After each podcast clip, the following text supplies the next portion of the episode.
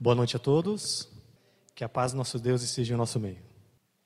Boa noite a você que nos assiste.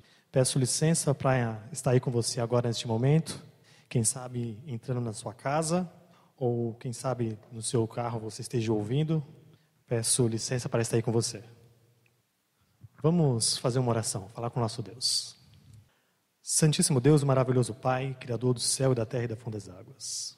Obrigado, Senhor Deus, pelos hinos que aqui foram cantados, ó Deus. Obrigado pelos pedidos que foram feitos, pelos agradecimentos, porque nós ainda temos a oportunidade de pedir, ó Deus, e o Senhor está atento a nos ouvir. Somos gratos a Ti por isso, ó Deus.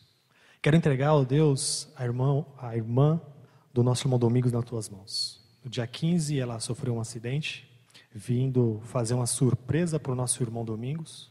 Mas no meio do trajeto ali ela sofreu um acidente, então entregamos ela nas tuas mãos e toda a sua família. Sabemos que o Senhor é o médico dos médicos e eu tenho a certeza que o Senhor já está operando na vida dela. E queremos convidar o Senhor para que o Senhor continue cuidando. Senhor Deus, eu não tenho, não tenho mérito algum de estar aqui nesse momento, ó Deus, para falar, para transmitir a tua palavra. Sou falho, sou pecador, sou indigno, mas eu me entrego nas tuas mãos para que o Senhor use nesse momento, ó Deus. Esteja com cada pessoa que está nos ouvindo, ó Deus. Prepare os corações. É isso que peço agradeço no Jesus. Amém. Eu convido a vocês para abrirem a sua Bíblia no livro de Josué, capítulo 2. Josué, capítulo 2. O título do sermão dessa noite é Saia de cima do muro. Saia de cima do muro. Nós, por que saia de cima do muro? Muitos de nós vivemos muitas vezes em cima do muro, indeciso, se tomamos uma decisão se vamos para a esquerda, se vamos para a direita, se vamos prosseguir ou se vamos retornar. Não é isso? E agora é o momento de nós tomarmos uma decisão. Sempre foi o momento, mas agora emergencialmente falando, nós estamos no momento de tomar uma decisão.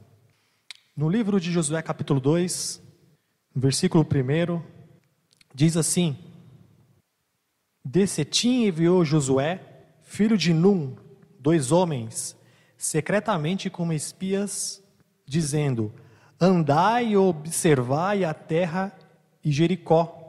Foram, pois, e entraram na casa de uma mulher prostituta, cujo nome era Raabe.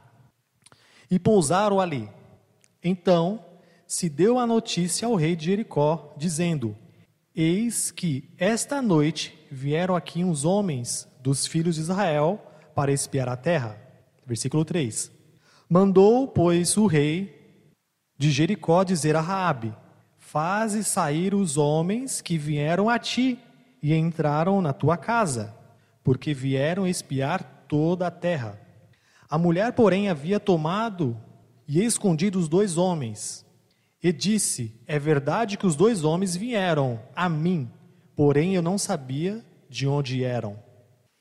Havendo-se de fechar a porta, Sendo já escuro, eles saíram, não sei para onde foram, e de após eles depressa, porque os alcançareis. Primeira escolha de Raabe. Ela recebeu os dois homens ali, os dois espias. Quando veio a, a mando do rei Jericó, veio, vieram até ela, os soldados vieram até ela e perguntaram, Raabe, manda sair os homens, os homens que entraram nessa casa, manda sair. Ela tomou a decisão, ela poupou ali os homens. Ela falou assim: ah, não, realmente vieram os homens aqui, mas não sei onde eles estão. Primeira decisão dela, ela sabia quem eram os homens, ela já tinha ouvido falar deles, sabia quem era o povo de Israel, ela conhecia o povo de Israel, ela teve sobre, sobre eles na casa dela e mentiu para os soldados. Versículo 10 e 9, do, ainda do capítulo 2. Porque temos ouvido que o Senhor secou as águas do mar vermelho diante de vós, quando saieis do Egito, e também o que fizeste os dois reis dos amorreus, Seom e Og, que estavam além de Jordão, os quais destruístes. Versículo 9. Ele lhes disse: Bem sei que o Senhor vos deu essa terra, que o pavor que infudes caiu sobre nós e que todos os moradores da terra estão desmaiados. Raabe, e não só Raabe, mas o povo de Jericó, eles sabiam, eles conheciam a fama do povo de Israel. Eles conheciam o Deus Israel, sabiam o poder que o Deus Israel tinha. Eles já tinham ouvido que Deus tinha aberto o mar vermelho para o povo passar, que o povo era cativo no Egito e o todo o exército de Faraó foi derrotado pelo poder de Deus, que Deus tinha libertado o povo de Israel. Raabe sabia, tinha diz, diz aqui no, no versículo 9. Ele lhes disse: Bem sei que o Senhor vos deu essa terra e que o pavor que infundes caiu sobre nós e que todos os moradores da terra estão desmanhados, porque temos ouvido. Então, temos ouvido. Eles sabiam. O povo de Jericó sabia que era o povo de Israel. E por que sai de cima do muro? Rabi, ela tinha decisão, ela poderia muito bem, quando vieram o exército do, de, do rei de Jericó, veio até ela, ela poderia ter muito bem entregado os homens ali. Ela falou assim: ó, os dois homens estão aqui, pode entrar, levem eles. Mas ela tomou uma decisão. Ela tinha tomado uma decisão. E essa decisão que ela tomou teve uma grande influência na vida dela e não na, só, na vida dela, em outras vidas futuras também. Nós tomamos decisões todos os dias. A nossa vida é feita de decisões. Nós acordamos, nós temos a decisão que roupa que nós vamos vestir, o que nós vamos comer, para onde, que roupa que nós veremos ir para o trabalho, ou nós temos a decisão de, de não ir trabalhar, se você quiser. Nós tomamos decisão o tempo todo. O tempo todo a nossa vida é formar decisão, seja elas boas, seja elas ruins. Todas as decisões que nós tomamos na nossa vida, elas têm consequências. Raabe, quando tomou a decisão de ter ali com ela os espias, ela levou os espias para cima da sua casa e ela escondeu os espias. E eu estava estudando sobre Raabe, sobre o povo de Jericó, e aqui, se você for ler a história, capítulo de Josué, capítulo 2, se for ler a história de Raabe, você sabe que ela conta que ela morava em, sobre o muro da cidade, em cima do muro. E aí eu fui estudar sobre morar sobre o muro. Hoje a gente conhece os muros, o muro é estreitinho, né? Mas naquele tempo os muros eram bem largos. E aí eu fui estudar sobre o muro de Jericó, fui, fui pesquisar. E uma das minhas pesquisas que eu estava fazendo, é, eu, tinha até, eu tinha até uma foto, mas eu acabei esquecendo de passar. Mas se você colocar lá é, ruínas de Jericó, você vai ver algumas fotos da cidade, assim, porque foi feitas escavações, foi localizado a cidade de Jericó, ela foi escavada algo por, por quatro vezes e foram localizados ali os muros. E fazendo, verificando a cidade, a cidade, quando fala sobre o muro, a cidade ela era rodeada, o muro não era só um muro, tinha dois muros. Tinha a cidade central, a cidade estava no meio, aí tinha o primeiro muro que rodeava a cidade, aí tinha um espaço entre, esses, entre o primeiro muro e o segundo muro, tinha casas ali. Então era ali que era a casa de Rabi.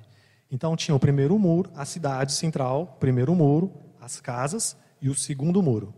E a metragem dos muros era assim: media 4 metros e 600 centímetros. 4 metros de largura o muro. E o outro, ele tinha 1 metro e 800 centímetros. Eram muros bem grossos, bem largos. E por que, que as cidades, e por que, que a cidade tinha dois muros e as casas entre esses dois muros? A casa entre esses dois muros ela servia como proteção, proteção para a cidade. E ali que Raabe morava, nas casas entre o muro. E se você for ver, for estudar, for pesquisar um pouco lá sobre a, a, a cidade, os escombros da cidade de Jericó, você vai ver que, se você pegar também a história de Josué, se você pegar o livro de Josué, for ler toda a história, você vai ver que a cidade foi destruída, os muros caiu. O Deus deu a ordem a Josué para que fosse feito um cerco foram feitos sete, sete voltas, né? Sobre sete dias ali, o povo marchando sobre a cidade. No sétimo dia, davam-se sete voltas, troncava a trombeta, o povo gritava. E Deus falou que nesse momento o muro ia cair. E o povo ia subir sobre ela. E o povo, o, exército de Israel ia subir sobre esse, sobre esse escombro. E se você for ver as escavações da cidade de Jericó, é exatamente como Deus falou, como está na Bíblia. Uma parte da cidade, o muro continua, mas tem uma parte da cidade que o muro está caído. E os, os, fazendo os estudos ali, foi comprovado arqueologicamente que os muros caiu de dentro para fora. A Bíblia, a palavra de Deus, ela não precisa que a arqueologia confirme, porque a palavra de Deus, que a Bíblia é a palavra de Deus. Mas a arqueologia ela vem como uma ferramenta para evidenciar o que Deus fala. Se você for ver a palavra de Deus, vai falar sobre, sobre a queda do Muro Jericó. Mas voltando a, a Raabe, ela tomou a decisão ali de esconder os espias.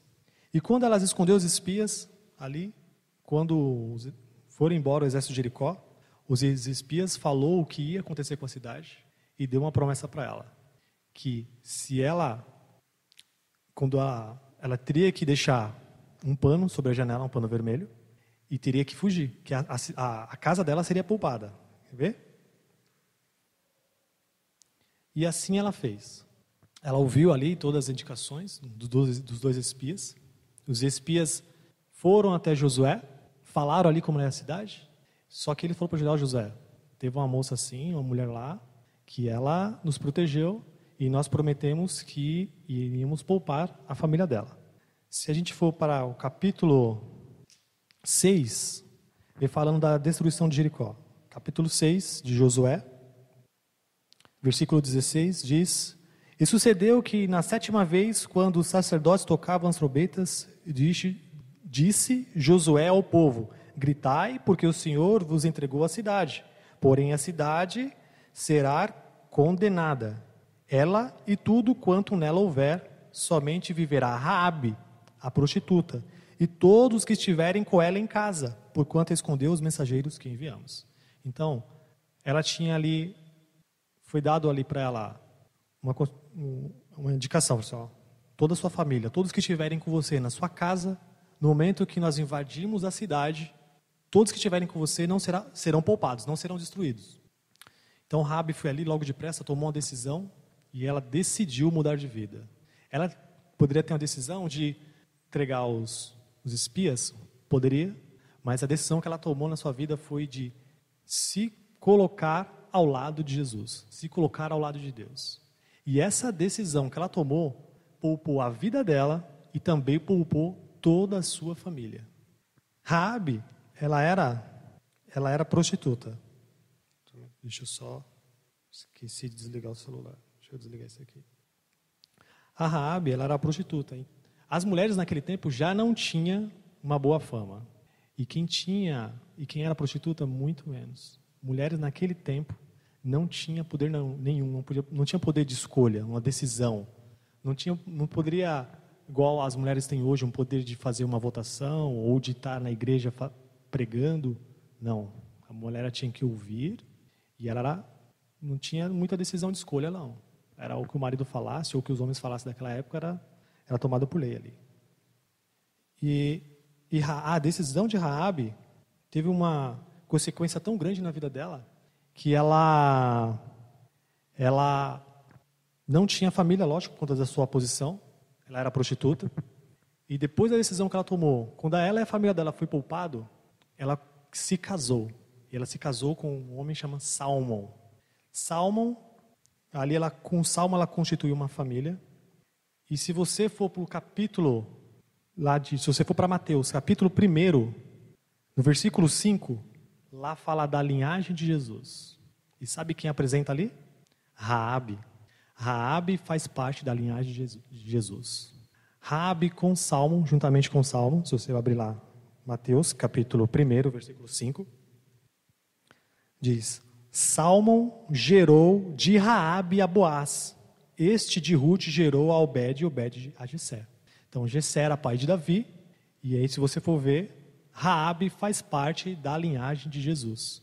Mateus capítulo 1, versículo 5. Olha o que a decisão pode fazer. Uma decisão que nós tomamos pode ter consequências enormes na nossa vida. Uma decisão que nós tomamos, ela pode fazer tomar, fazer com que a gente tenha frutos bons aqui nesta vida e também no porvir.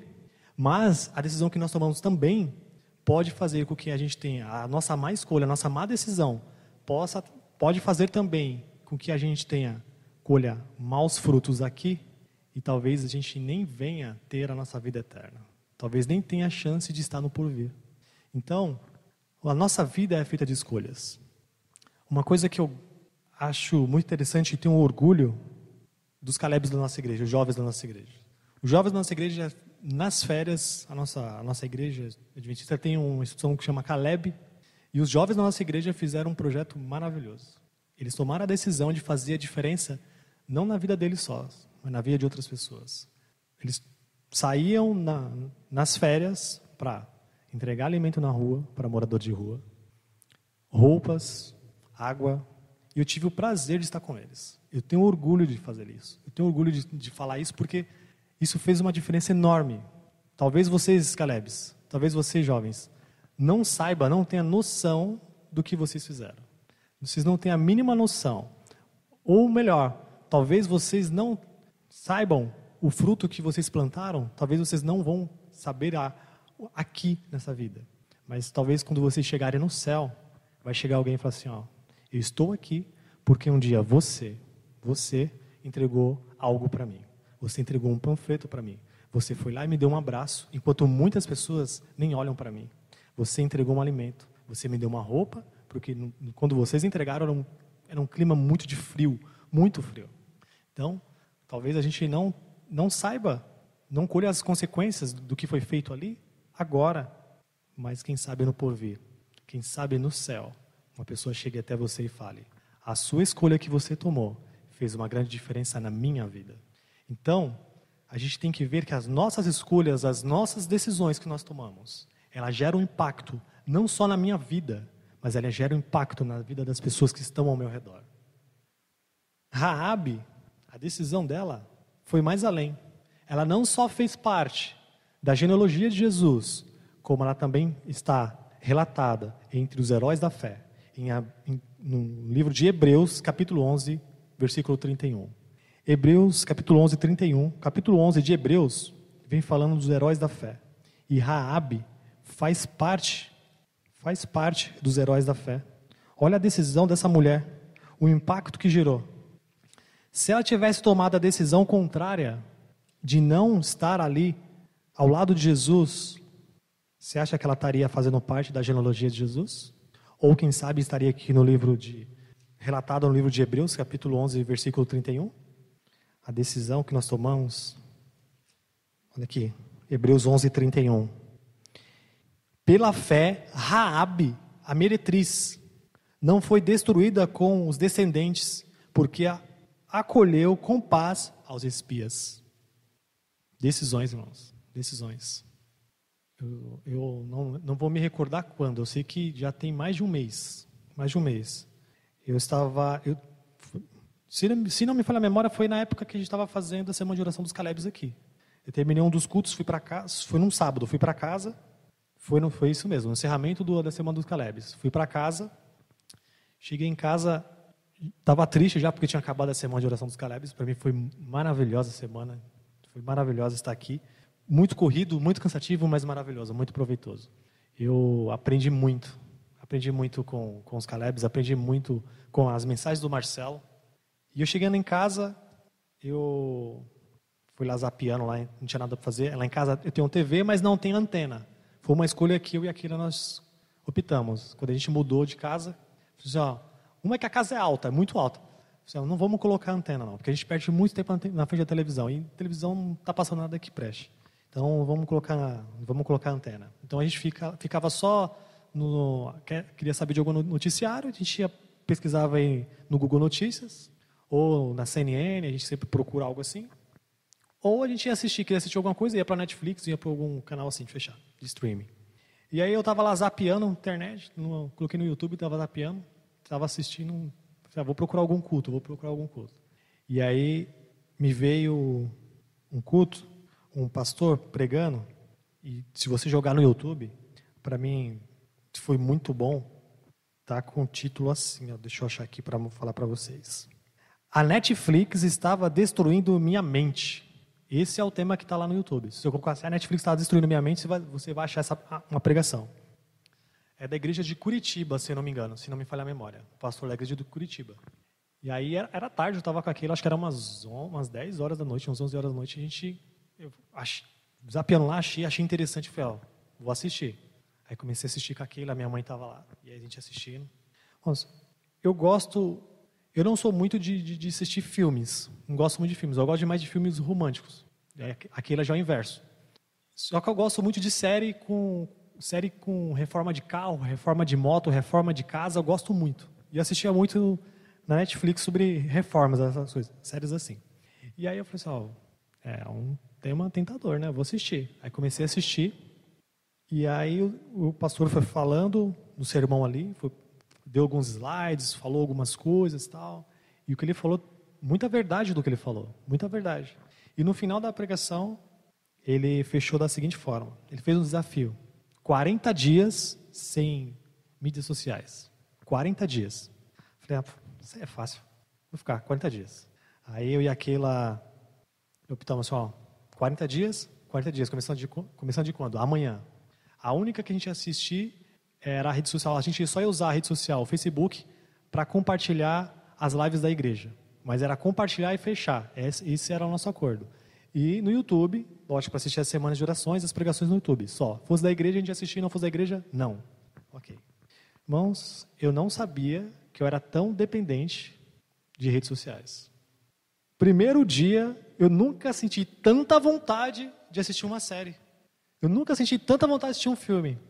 Eu falei, aí eu tive que, Senhor Deus, tenha misericórdia de mim, porque tá difícil. Primeiro dia, segundo dia, terceiro dia, foi ficando pior. Quarto dia, pior ainda. E aí eu falei assim, ó, e aí o que, que eu fiz no primeiro dia? É, eu já não gostava muito de Instagram. Eu tinha por conta do, dos pessoal do serviço, ó, coloca lá isso que eu faço algumas coisas do serviço, tá. Só que eu não gosto. Só água de foto, aí eu falei assim, ah, isso aqui vai ser mais fácil. Instagram para mim foi fácil, excluí. Mas eu, eu, tive que fazer uma coisa, eu falei, irmão, eu vou ter que no quarto dia, no segundo dia, eu falei assim, ó, eu vou ter que excluir. Eu vou ter que excluir para mim não ser tentado assistir. Aí eu excluí Instagram, uma coisa que eu gosto muito é, eu gosto muito de fazer pesquisa de carro, por mais que eu não vou comprar. Então, eu, eu tinha um LX, aí eu excluí o LX. Eu perdia muito tempo do dia vendo o LX. E excluí o LX, Instagram, excluí mais uma outra rede social que eu não lembro qual. Só fiquei com o Facebook. Ela falou assim, lá, eu vou te policiar e você vai me policiar. Um policia o outro aí para que, né, quando um tá vendo um fraco ali, o outro, opa, vamos lá. E aí, irmãos, 40 dias, conseguimos fazer os 40 dias.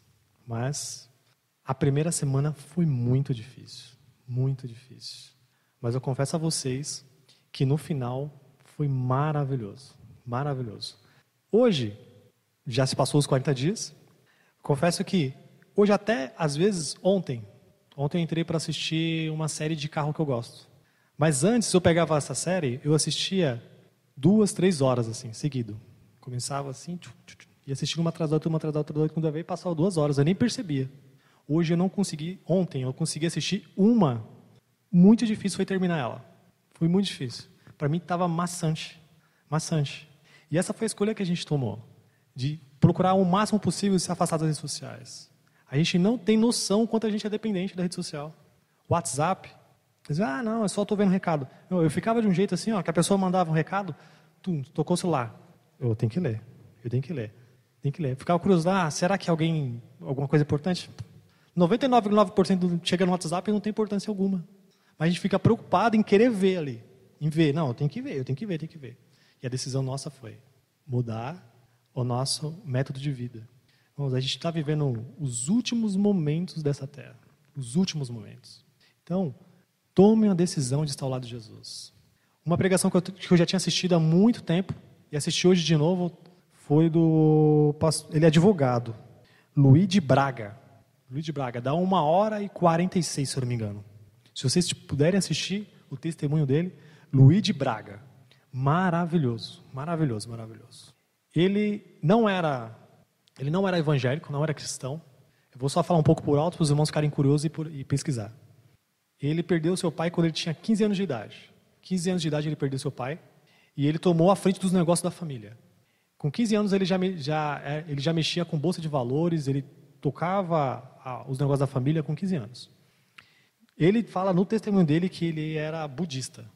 E aí ele ficou sabendo de alguns irmãos deles, alguns amigos dele, que era evangélico, e ele procurou saber de onde que era, os amigos dele eram adventistas, ele falou assim, ó, vou lá naquela igreja. Eu vou lá, mas com uma decisão. Sabe qual era a decisão dele? Tirar os seus amigos da igreja. Ele veio na igreja, com a decisão de tirar os amigos dele da igreja. E ele leu muito. Ele, ele fala no testemunho dele que ele tinha uma mesa lá de mármore, acho que é mármore, ou acho que era isso. E aí ele, ele ia estudando e anotando na mesa lá. Ele ia lendo o livro e ia anotando lá.